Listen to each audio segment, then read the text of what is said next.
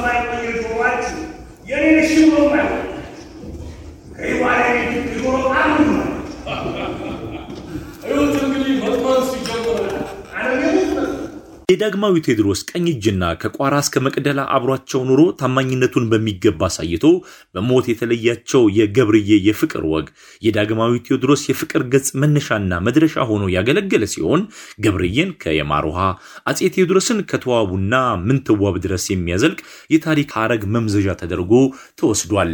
በዚህ የፍቅር ወግ መነሻነት ገብርዬን ዘሎ ቴዎድሮስን የሚያገናኘን ታሪክም የአጼ ቴዎድሮስ የፍቅር ታሪክ ሕጸጽ የሞላበትና በተለይም የልዕልት ተዋቡ ለአጼ ቴዎድሮስ መዳር ምክንያቱም አያቷ የእቴጌ መነንና የአባቷ ራስ አሊ ሴራ የተጠነጠነበት እንዲሁም ከቱርኮች ጠለፍ አስለቅቀው የራሳቸው ያደረጓትን ልዕልትና የቴዎድሮስን የኑሮ ደረጃ ወይም ኬት መጤነት ለማሳየት አያቷና አባቷ የተጓዙት ርቀት ባሏን ከቤተሰቦቿ ጦር አማዞ እቴጌን ለመማረክ እንዲሁም የቴዎድሮስን የበላይነት በመላው ኢትዮጵያ እንዲሰፋና ተፈሪነታቸውም እንዲጨምር በዚያውም ወደ ንግስናቸው የሚያደርጉትን ጉዞ የሚያፈጥን ሆኖ ይገኛል።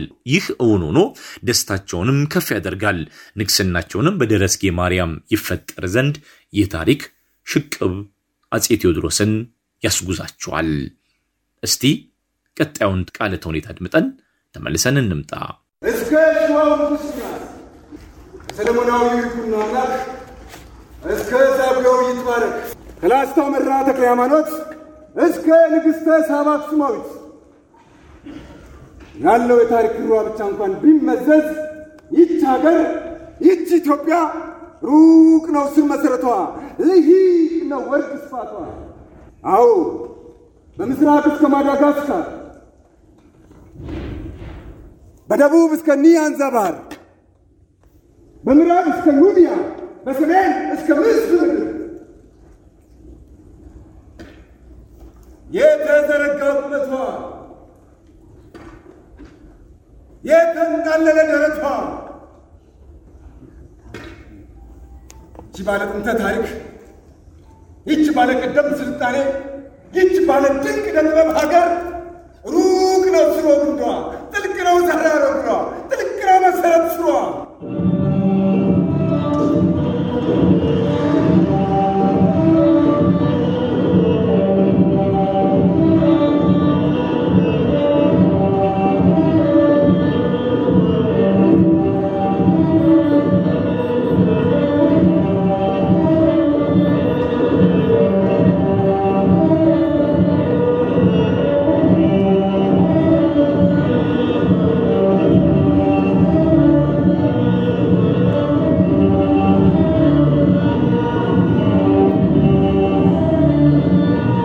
ቴዎድሮስ ወደ ንግስናው መጥተው መናገሻቸውን ጎንደር ካደረጉ በኋላ የተረጋጋ የንግስና ጊዜ ያጡ፣ በውስጥም በውጭም የሚጨብጡት የሌላቸው፣ በአራቱም ማዕዘናት ኢትዮጵያ ከእጃቸው የወጣችባቸው፣ በተለይም ካህናቱና መሳፍንቱ የሸረቧቸው ሴራዎች የተበተባቸው፣ ኋላም የእንግሊዝ መልእክተኞችን አስረው በመቅደላ በማስቀመጣቸው ምክንያትም ከእንግሊዝ ወረራ የገጠማቸው፣ ያም ሆኖ ላመኑበት የጸኑ፣ ለኢትዮጵያ ክብር ሲሉ ራሳቸውን የሰዉ ባለራዕይ ንጉሥ ሆነው ይታያሉ። በተለይም በእንግሊዞች እጅ ላለመውደቅ መቅደላ ላይ የራሳቸውን ሽጉጥ መዘው ራሳቸውን እስከሰዉበት ጊዜ ድረስ ለእንግሊዝ አልጨበጥ ብለው የኖሩ ንጉሥ መሆናቸው ታይቷል። ይህ ቃለ ተውኔት በዚህ ረገድ የሚነግረን ብዙ ታሪክ አለው። ሀገሩን እንዳስረከበ የዋ የሂንዱስታን ራጃ እንዳለስ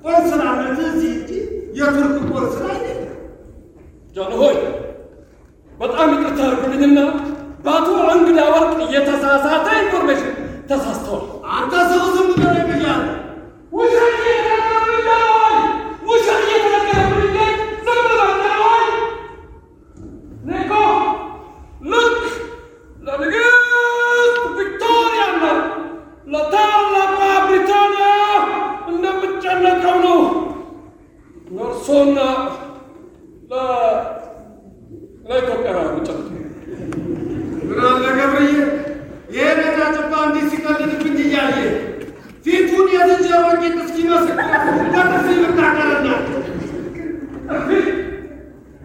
በታሪክ ነገራ፣ በትወና ብቃት፣ በተዋናይ ብዛት፣ በአልባሳት፣ በመድረክ ግንባታ፣ በድምፅና በመብራት ግባቶች መሳካት የተዋጣለት የቴዎድሮስ ራዕይ ሲጠናቀቅ ከታዳሚው የሚሰጠው ከፍ ያለ አድናቆትም ስሜትን በመቆንጠጥና በማጋባት እንዲሁም የዘመኑን ቱባ ትውፊት በማስተላለፍ ረገድ ጠንካራ መልእክት ስለማሳየቱ እንደ አንድ ማሳያ ልናየው እንችላለን።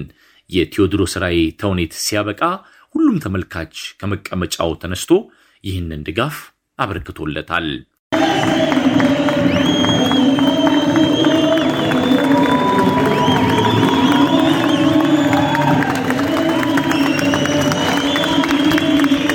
አሁን ዳግመኛ በኢትዮጵያ ብሔራዊ ቲያትር መድረክ እየቀረበ የሚገኘው የቴዎድሮስ ራዕይ ታሪካዊ ተውኔት በዚህ አዳራሽ ከዚህ በፊትም በተደጋጋሚ የታየ ሲሆን በተለይም በዘመነ ህወሓት ብዙ ፈተናዎችን ያሳለፈና በፖለቲካዊ ጫና ከመድረክ በተደጋጋሚ የወረደ ተውኔት እንደነበረ እናስታውሳለን። ተውኔቱ በኢትዮጵያም ብቻ ሳይሆን ከሀገር ውጭም በታየባቸው መድረኮች ሁሉ ከፍተኛ ተቀባይነትን ያገኘ እንደነበረ የቅርብ ጊዜ ትውስታችን ነው። እኛም ለዛሬ ብለን ከብዙ በጥቂቱ የቲያትር ጥበባት መነሻን እንዲሁም የቲያትር ቤቶቻችንን አቋምና አሁን ዳግም ተመልካቹን ወደ ቲያትር ጥበብ እየመለሰ የሚገኘውን የቴዎድሮስ ራዕይን ባጭሩ የቃኘንበት አጠቃላይ መሰናዷችን ይህንን ይመስላል። አብረን ስለነበረን ቆይታ እናመሰግናለን። በፍቃዱ አባይ ለኤስቤስ ሬዲዮ ከአዲስ አበባ እያደመጡ የነበረው የኤስቢኤስ አማርኛ ፕሮግራምን ነበር። የፕሮግራሙን ቀጥታ ስርጭት ሰኞና አርብ ምሽቶች ያድምጡ።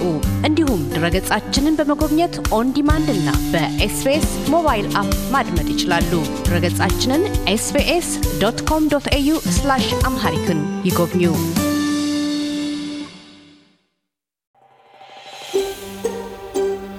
Want to hear more stories like this? Listen on Apple Podcasts, Google Podcasts, Spotify, or wherever you get your podcasts from.